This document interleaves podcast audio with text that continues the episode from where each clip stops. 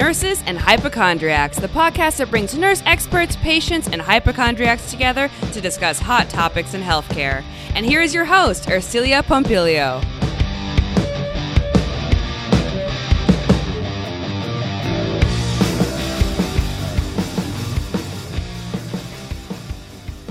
It's our forty-fifth episode here on Nurses and Hypochondriacs, and I am ecstatic. I can't believe we made it this far. It's been an amazing journey and so, so much fun. We've had some pretty fascinating guests on who have been amazing, and I want to put a special thank you to all of them. I want to especially thank all the listeners who have been tuning in from episode one up till now, episode forty-five. If this is your first time listening, thank you as well. This episode is dedicated to the man behind the podcast, John Colomb. He's pretty fascinating. He's our sound engineer, and I couldn't have produced a podcast without him. He's a paleontologist, a geologist, an E M S first responder. He's also a T V writer. He's a pretty fascinating dude. So in this episode, we're going to talk about John and how he had to travel out to the South Pacific to clean up toxic waste spills. He's going to tell us about a little bit about Agent Orange and writing for television. We're also going to be talking about podcast production and our favorite episodes thus far. So please tune in, and here we go. And welcome to the show, John Colomb.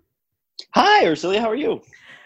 Great. How are you? And John is the man behind the magic. He's the man behind this amazing podcast. Without John, I couldn't do it. Aww. So I you, you so would have found grateful. some other. You would have found some other slub behind the board. No, no, nobody who could put up with me. And we kind of vibe really well. We're, we're very intuitive together, and, you know, and, and, and it's been amazing so far. And this is episode forty-five. So John, I'm just going to throw it to you. Let's just tell us about yourself. All right. Um, let's see if I was gonna, if I was going to quickly bio myself, Uh, let's see. I am a writer, um, emergency responder, paleontologist, geologist, and uh, I guess dog dad. I guess that's kind of what I would. The other thing I throw in there. Um, yeah. So I'm, um, and also a podcast producer, I guess, uh, which is probably the most. I important didn't know the first responder part. Okay, I just found out that paleontologist part like a few yeah. weeks ago. You're like Ross from Friends. Yeah, that yeah. show. So it, uh, I guess it all starts with, uh, I was one of those kids that grew up loving dinosaurs, um, particularly like Jurassic Park in nineteen ninety-three changed my life, where I was like, oh, this is a thing I want to do. And so uh, I went to college, and while I was in college, when I first got there, I was uh, playing water polo, and the coach was like, hey, just sign up for any classes uh, and we'll figure out what you're going to major in later. And I said, sure. So I signed up for dinosaurs, which sounded really awesome and easy. Uh, and then I just never changed my major. So I graduated with a degree in paleontology. Uh, and then that being said, there's no uh, jobs in paleontology unless you want to work at a museum or you want to be a researcher. And those don't really uh, pay the bills. So I got a job as a geologist out of college, which is kind of a related field. Uh, and we do there, we were doing cleaning up chemical spills. A lot of corporations and industry spill chemicals in the water, uh, on the land. Surprise, like surprise, right? Yeah. Right. Exactly. And then from that, it kind of matured into, I found another position doing similar work where I do emergency response for chemical spills. Wow. So if there was like an explosion at an oil refinery, or you'd be surprised, but a lot of cases where people like poured chemicals in their home or try to do kind of uh, off the back of cuff science projects in their living like room or garage. Like crystal meth? Exactly. We do a lot of meth, uh, meth labs. Uh, and when those when those people get busted, the cops don't know how to deal with the chemicals, so they call us in, and we get suited up in the whole air tank suits and figure out how to get rid of the stuff. That's so fascinating. I would tell people that I was working with that you were a geologist. I was like, yeah, my sound engineer, he's a geologist. They're like, that is the coolest thing ever.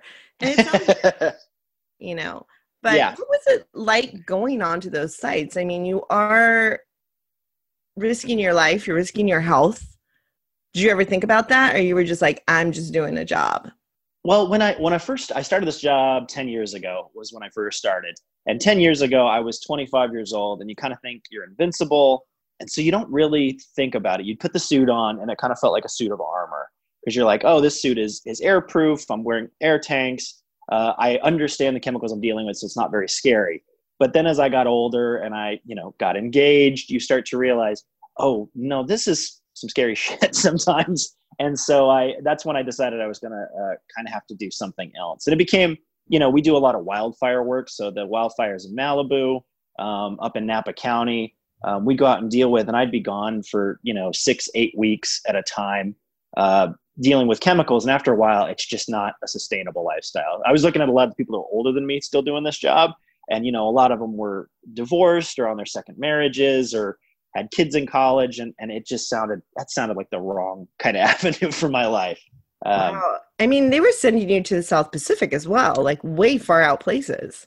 Yeah, we did a couple of cool places I got to go to. I did a project, uh, there's a place called Turn Island, which is in the huh. uh, uh, French Frigate Shoals, which is uh, a weird set of islands near uh, past Guam.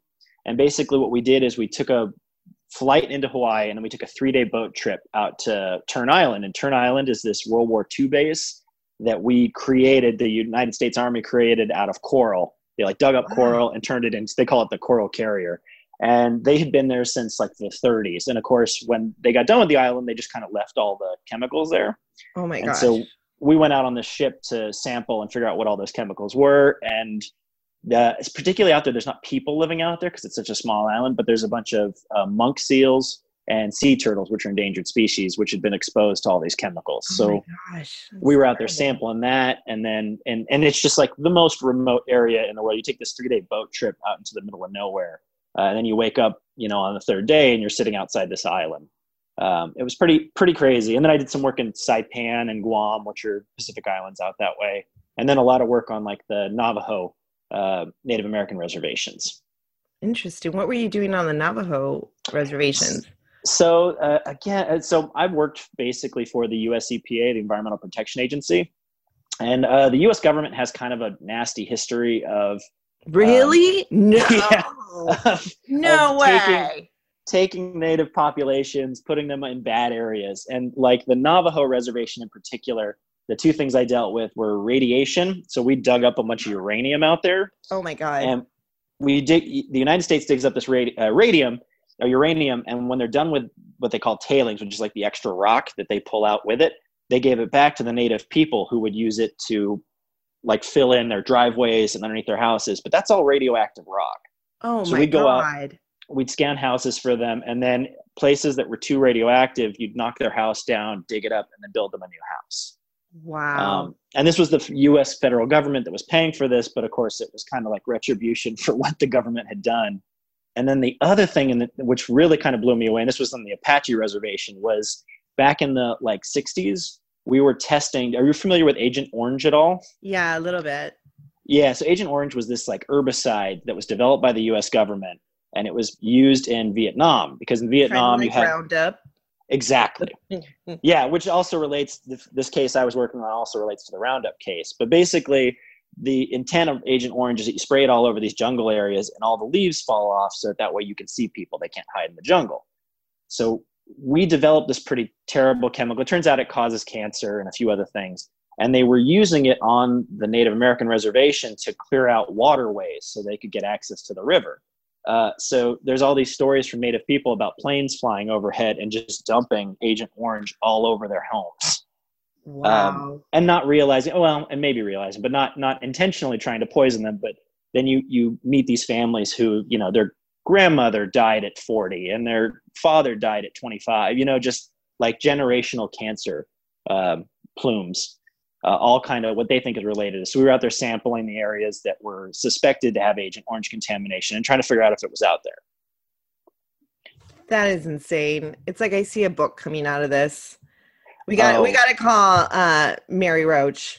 You gotta, yeah. I'll give you her email. You got to get together with her and say, listen, Mary, it's what I was doing. What yeah. I always, I was seven-time like New York Times bestselling author. people used to call us the Chemical Cowboys, and I think that's such a cool name. Oh my God, for, that's such a cool name. Um, you should do it. Book or I something. Yeah. You should. Chemical Cowboys. Do it as a book. So, yeah. But it was it was cool. So I'm I finally, after ten years, it's gonna happen. uh, but uh, after ten years, I finally uh, gave in my notice about three four weeks ago, and now I am not doing that work anymore. It was super exciting. Um, every day was a different type of hazard and project, which was really cool. But as I said, I'm I'm just turned thirty-five, and now it's a little it's a little like, can you do this dangerous stuff for the rest of your life? Exactly. Well, good for you. And oh, uh, you. you you got your dinosaur tattoo. I did, yes. Yes, I saw on Instagram. Very cool. Very Thank cool. Thank you, yeah. That was, a, that was a little nod to, I'd always kind of hidden my paleontology from the world so I could do this geology job. And now I was like, oh, I'm done with that. I don't have to hide it anymore. So I decided to put it up right, you know, on my forearm where it can't be hidden anymore. Yeah, it's very cool. Yeah. So tell us about Hollywood and how you got interested in Hollywood. I mean, when you live in Hollywood, I was telling someone this the other day, uh, another creative director I had met that does sci-fi stuff and blows mm. up stuff. And he grew up in Hollywood, much like myself, in California, Los Angeles here. And it's like you cannot get into the industry. It, it, it's some form. It's like a whiff of plumes of smoke, and, and you have to do a little bit of something. Uh, and everybody that I almost I know kind of does. So how did you come about to living here? Did you want to get into the Hollywood mystique, or, you know, tell us about yeah. that part of yourself. Yeah. So um, I was living, I moved to Chicago Uh, almost ten years ago now, and the original intent out there was that's where comedy's done. I really love right. comedy. Second I, City. I grew up doing comedy. Yeah, Second City, the I O theaters, uh, they're both big comedy institutions out there, and it's like basically eighty-five percent of the people you see on S N L went through one of those schools. Uh, and so I moved there. Uh, my brother and I moved there about the same time. Uh, we started doing improv, and I was doing improv there for a little while, and I realized, oh, I'm bad at comedy. I'm not a great uh, improviser. I don't enjoy being on stage in front of people. Um, but I realized that if I had time to sit down and write a sketch out, um, that I, I was okay at that, that I was, that I, I did better than if I was doing it live. So I started writing, and that's where I started writing uh, T V pilots just in my own free time. I was reading, we talked earlier about Save the Cat. Uh, there's another one called Elephant Bucks. There's all Elephant these books Bucks. on. And, Ooh, yeah. I'll have to check that one out. Elephant Bucks is written by, I believe he was a, he was a writer for um, uh, Frasier. Uh, but anyways, wow. he ta- he talks about uh, what they call making a spec, which is r- writing an episode of a T V show that's currently on T V. And he teaches you how to do that. Oh, cool. So I just inhaled these books in Chicago uh, and then started entering writing competitions. You know, the Austin Film Festival, oh. uh, it, A B C's got a writing contest, uh, things like that. So I entered a bunch of them, and I started getting placing. And so I thought, well, crap, oh, wow. I, maybe That's I can awesome. do this for a living. Yeah. Uh-huh. So there was an opportunity to transfer my job to Los Angeles, doing the same work for the same company, this emergency response work. And so I hopped on it, and I moved out here. And then when I got out here, I got so busy working that I was writing on the side, but not really pursuing it. Um, and that's why, again, the, the opportunity came. My, uh, My lovely fiance, this woman named Benda Engelstoft, who I am a massive fan of, she and I met doing comedy in Chicago. Uh, we met like three months before. I swear this story's going somewhere. It sounds like it's all over the place. No, no, it doesn't sound like it's all over the place. I'm following you, John. Uh, but we we met. Uh, like has a beginning, a middle, and an end. God, let's hope it has an end. Um, but yeah, we met like three months before I was planning to move to Los Angeles. I had already found my place. I was just wrapping up loose ends in Chicago. And then I met this wonderful girl, and I'd been a fan of her on stage. She's this, in my opinion, one of the best improvisers out of Chicago. She's very funny because I've been seeing her sing the dog songs today. Yes. On her Instagram. Very funny. Instagram I, is her. I, I, I just thought it was, yeah, Instagram is her. Uh, she's really good Instagrammer. She's very funny. She does make fun of you. Yes. It's very funny and very sweet at the same time. Yes. So we, we met, and we were like, oh, cool. We'll just have a little fling, and then I'll go to L A, and that'll be it. Uh, and we ended up at the end of my three months as I was moving, we decided we were going to be long distance and see how that worked. And then um, we were long distance for two years. And then she got an opportunity to work for C B S in their diversity comedy showcase. So oh, yeah. she moved out to Los Angeles. And then over the last couple of years, she got hired by the Ellen Show as a writer. And she did a full year there. And then after a year, we realized she was doing so well that I had yeah, the opportunity. Yeah, because she won now. two Emmys. She did win two Emmys, yeah. It's a little weird. You're like, how do I bring this up without sounding like an ass? But she... You don't yeah. sound like an ass. You have to be proud of that. She won two Emmys. That's amazing. I'm so stinking proud of her. And now My we hairdresser Emmys. won one. You know, he only won one. And he got... Um, he won one for Days of Our Lives, and he was nominated for Masters of Sex. No way. That one. Yeah, he got nominated the last season. And uh, I always have a joke that I tell. Um, it's one of these, one of my stories that I tell about this guy that I dated who was addicted to porn. And I mm-hmm. always say that, you know, I, I tried to get this guy to talk to me, um, kind of like a therapist, because I'm a, I, you know, I, I think of myself as a, a sex expert because yeah. I have to talk to teenagers about sex all the time in clinic as a nurse practitioner. I took two semesters of the psychology of sex when I was in undergrad, and my okay. professor, he was nominated for an Emmy for Masters of Sex. So that's why I'm a sex expert. All those things. So, you know, anyway, for all of you listening out there who have not done comedy or writing, that's called the law of threes. Mm-hmm. So something weird in there. Yeah, so, and as long as the third I, one's weird and funny, you'll yeah, laugh. Yeah, it's weird and funny, you know. It, it, it, it's worked pretty well on stage. I even told my hairdresser, and he just started laughing. He's like, what does me have, when, you know, be nominated for an Emmy have anything to do with you being a sex expert? I go, exactly. It has nothing, but it's just funny. You know, it's weird, so...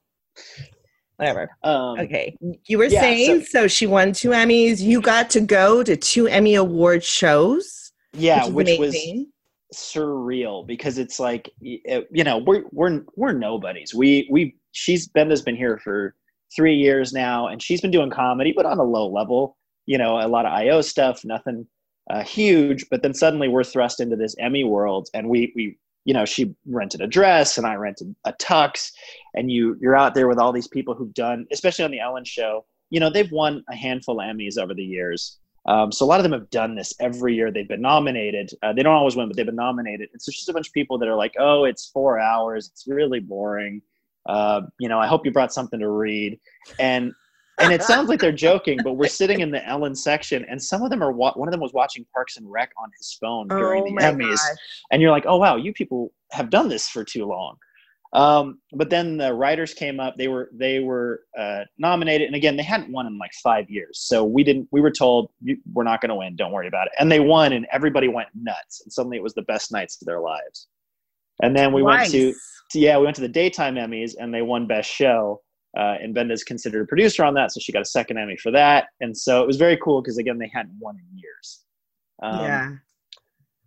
So anyway, so they re-signed Benda. That's living the Hollywood dream right there. Yeah. Right there. Not expecting it, you know, because so many people come here and I mean, I was, I was born and raised here, you know, and my, both my brother and my father were in the business. I mean, they weren't in production. My brother was in production, but my father was not. He was the maintenance guy, but he knew a lot of producers and directors and he was always on set and stuff like that. He was just that silent guy. Um, but you know, it, there's these people that come here and, and just are so hungry and nothing ever comes of it, you know? Yeah. Uh, but you guys are like, ah, we're just going to hang out and have fun and enjoy yourselves and see what happens. And then bam, it's just like, that's pretty awesome. Comes at once. I'm always fascinated yeah. by uh, kind of Hollywood locals. And I, you'd be considered one of those. Uh, yeah. I think I was in, I was in a Lyft the other day and the driver, he and I were just chit chatting. And he's been in L A his entire life. And it's just funny to talk to people that grew up in L A, but like you said, they're butted up against the industry, but not necessarily in it. And what a weird, what a weird lifestyle, you know, because nowhere else in the world is like this. No, uh, I mean, my cousin came here and I made him go because he learned how to speak English from watching Friends. Mm-hmm. You know?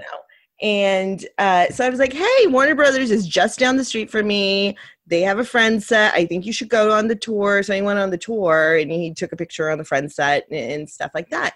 But, uh, you know, he was like, this is so amazing. I mean, I, I was like, yeah, nowhere in the world can you get all of this and the ocean and the mountains with it. I mean, I've worked on set a few times as well as um, a set nurse.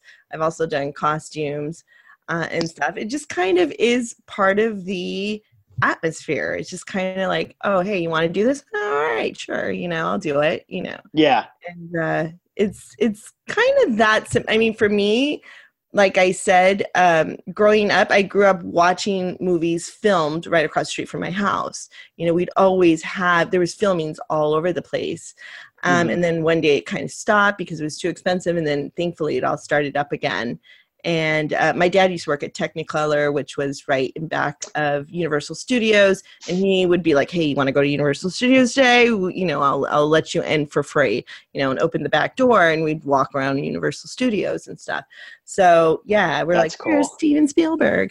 But, um, yeah, so, and, and, it, and it's just like normal. And you see movie stars, you're just like, hey, yeah, that's Gwen Stefani having lunch right across from me, or, I mean, you know, whoever, and, uh, or Mario Lopez, because he lives in Burbank, and you would see him all the time, and um, it's just normal, you know, you're just like, oh, well, part that's of so, living in Hollywood and Los Angeles.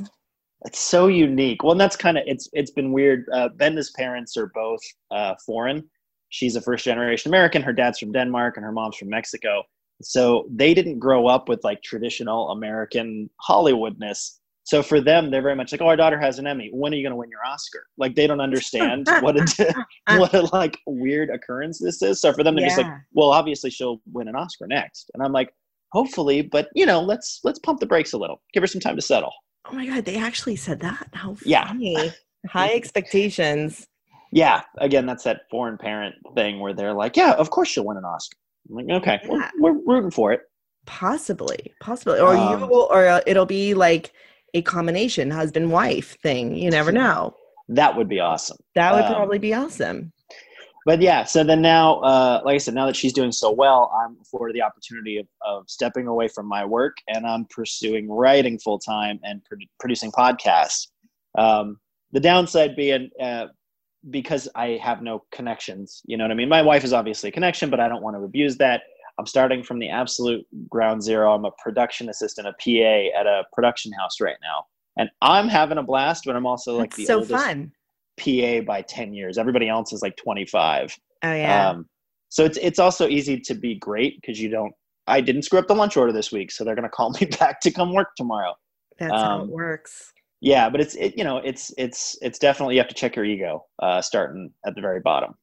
Yeah. And I think it's just having fun while you're there, you know, you're just like, eh, I'm having fun, you know, and you're just like, oh, okay. Cause that's when things happen to you when you're open and you're like, okay, I'm open to opportunity today, whatever's going to happen. I'm on set. Someone sees you or someone hears about what you're doing. Hey, uh, you know, can you do this for me? And, and, and that's just how it happens. I mean, yeah.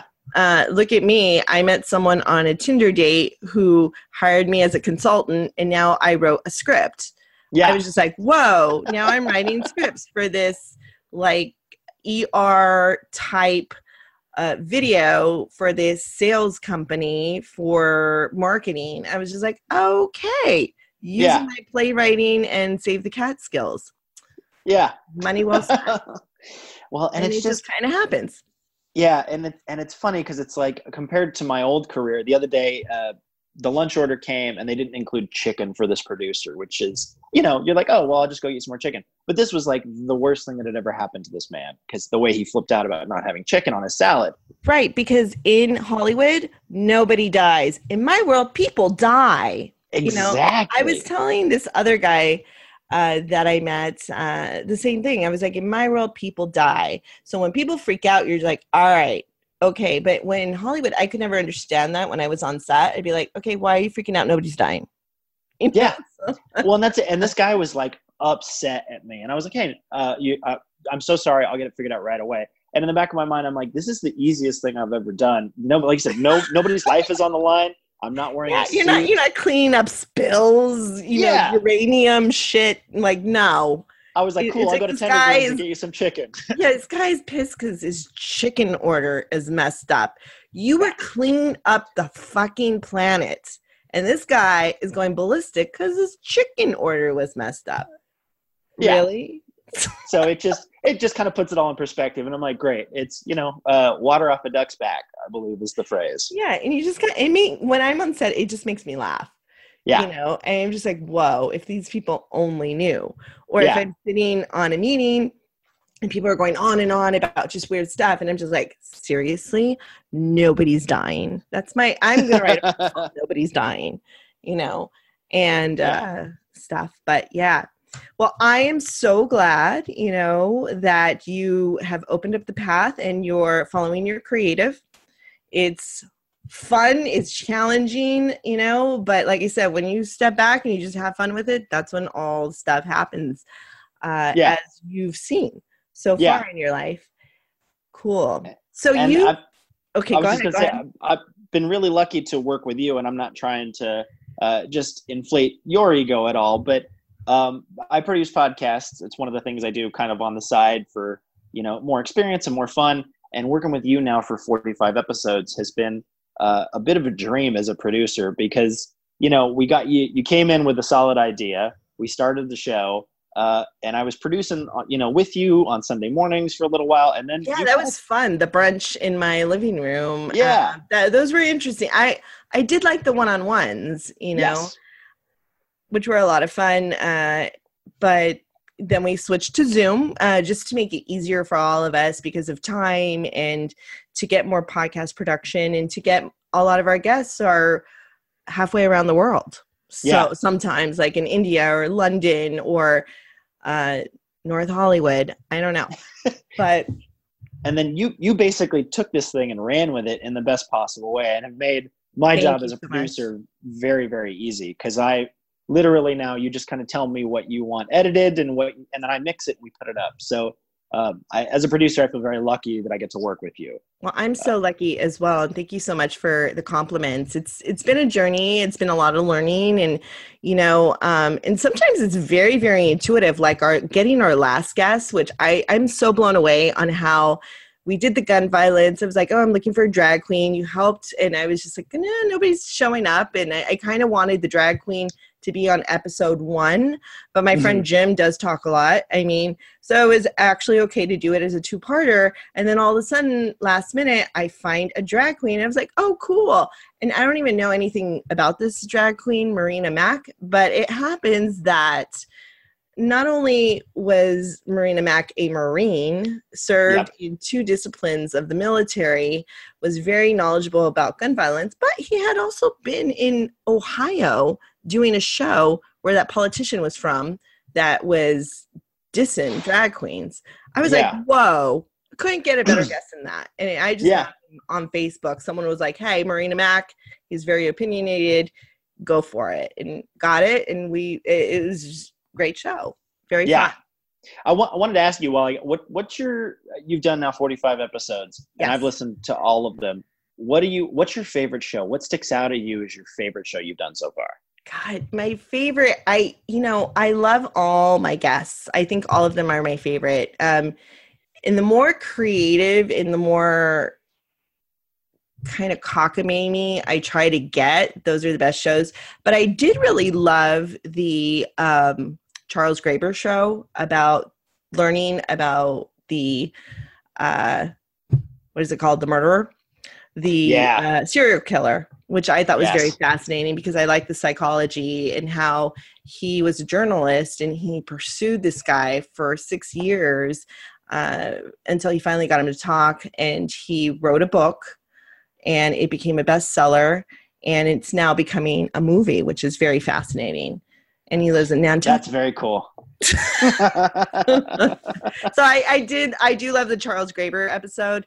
Uh, and, um, I do also love, uh, the, uh, oh gosh, I can't remember her name now. The other New York Times bestseller, Mary Roach. There we go. Mary Roach. So Mary okay. Roach, I love, because she was my first New York Times bestselling author that I got on the show, and I'm so psyched to have her on, and she was so pleasant.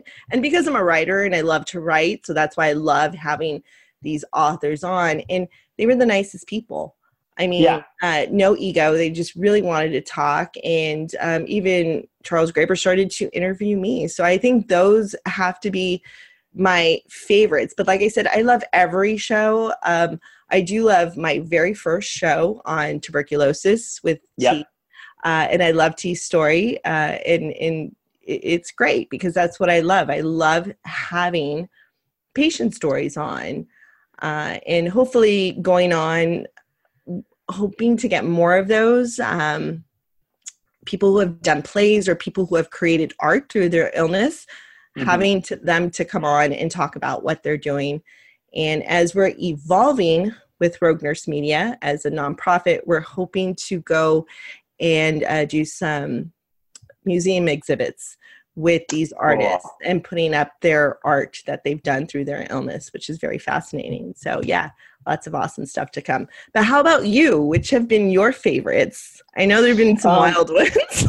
I was gonna say learned a lot about me. It's almost like a therapy session for me. I was like, what do I want to learn about, or what do I need to explore within myself? And I get that person on. Yeah. And um, and it's very interesting. But then other people come up to me and they're like, you know, that episode about this, I really learned a lot and I could relate. And so they'll relate to me, which is really the purpose of the podcast, you know, is so that it will click something in someone's brain and they'll learn something from it and it'll help them with their life somehow. Um, yeah. Make it better. It It's funny because you talk as a producer. Uh, it feels like I know so much more about you. I know. Because it's like I've listened to forty-five episodes of you. I talk to right. you, you know, every other week or so. It's just interesting because I know, it feels like I know so much about you just from your shows. Um, a couple that this really. This is why st- we're doing this show about you, because I don't know that much. Like I find out something very interesting every time I talk about you. And, yeah. and I'm like, let's just do a show about John. um, I would say a couple episodes that always stick out to me. I really enjoyed the, um, circumcision, the two-part episode. Oh yeah, it's a great one with the rabbi. And because you, yeah, you bring rabbi. out both sides, right? Which is really right. fascinating. Um, right, and, and they were I, both great guests, Doctor Yeah. George and the rabbi. Oh, excellent. Yes. Very opinionated, also, very strong on their their stances, and and Doctor George kind of got a little bit conspiracy theory, which is awesome. I love that part. You know.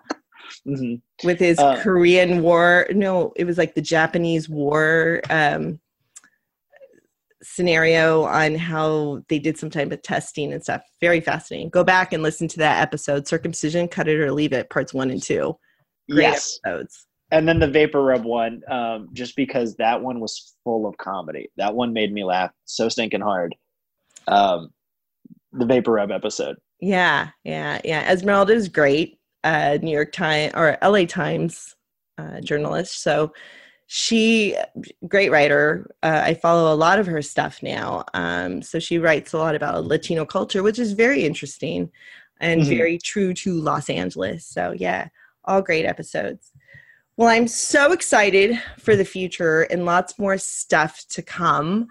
Uh, we're collaborating with other companies uh, using our platforms. We're growing as much as we can. And we have lots of great, exciting stuff coming down the pipeline. And I'm yeah. so glad you're joining on as co-producer and, you know, and, and we're really going forward and um, coming together and pushing this to make it bigger and better.